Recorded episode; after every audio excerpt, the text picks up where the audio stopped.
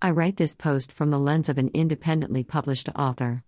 However, I'm sure it resonates with those who are traditionally published as well. As an avid reader of historical romance, you are on the finished side of creative work. Have you ever considered what it is like to be the creator of that story you hold? Here are some brutally honest thoughts on what it's like to write a book and why it consists of a lot of blood, sweat, and tears. The blood, the life of a book is in the blood. Authors create characters out of thin air and give them life.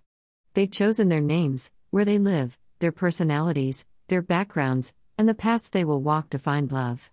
When an author pours their soul into any creative work, they bleed. A part of them becomes imprinted on the page.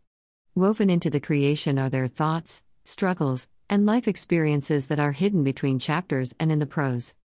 Once created, it's released to the public, Authors tend to bleed when a reviewer writes a snide or hateful review.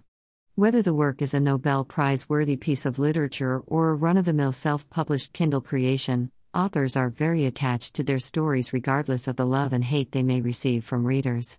As a result, every book produces some drops of blood during and after the creative process. Even popular authors bleed. Here is a good quote There is nothing to writing. All you do is sit down at a typewriter and bleed. Ernest Hemingway. The sweat, it's the hours writing. It's the voices in an author's head demanding to be heard. It's the plotting. It's the point of view. It's the tense. It's the overused words. It's the dialogue. It's the punctuation. It's those grammar classes we never paid attention to in grade school coming back to bite us. It's the hours of research, and finally, those damn typos that never seem to go away. Frankly, it's hard work.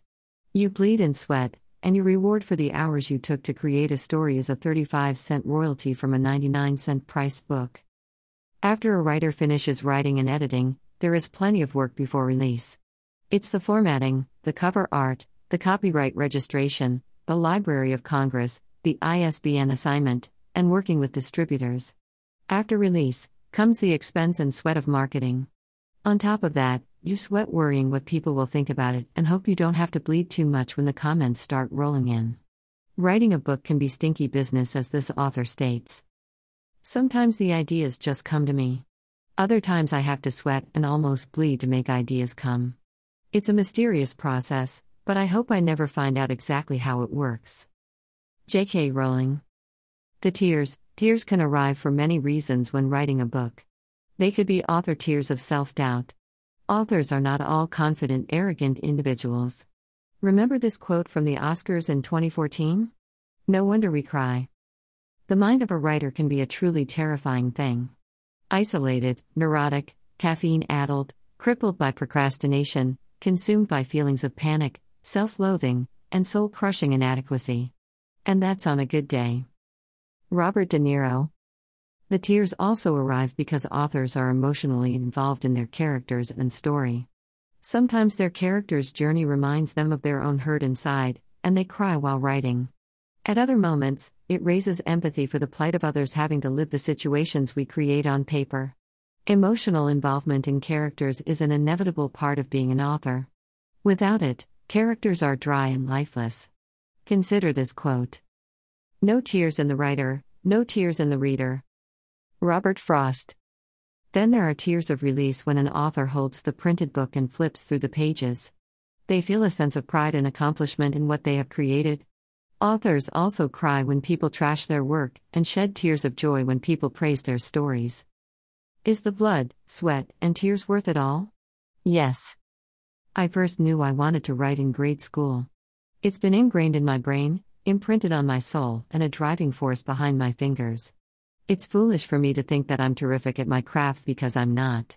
I'm an average Jane out in the world of thousands of books released each year. I'm continually learning how to write better. Sometimes I want to quit, but I'm afflicted, as this quote declares. I think all writing is a disease. You can't stop it. William Carlos Williams.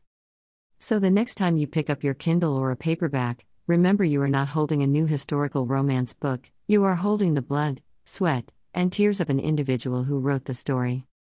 In conclusion, I'll leave you with one of my favorite quotes about writing as explained by Winston Churchill Writing a book is an adventure. To begin with, it is a toy, then an amusement. Then it becomes a mistress, and then it becomes a master, and then it becomes a tyrant, and, in the last stage, just as you are about to be reconciled to your servitude, you kill the monster and fling him to the public.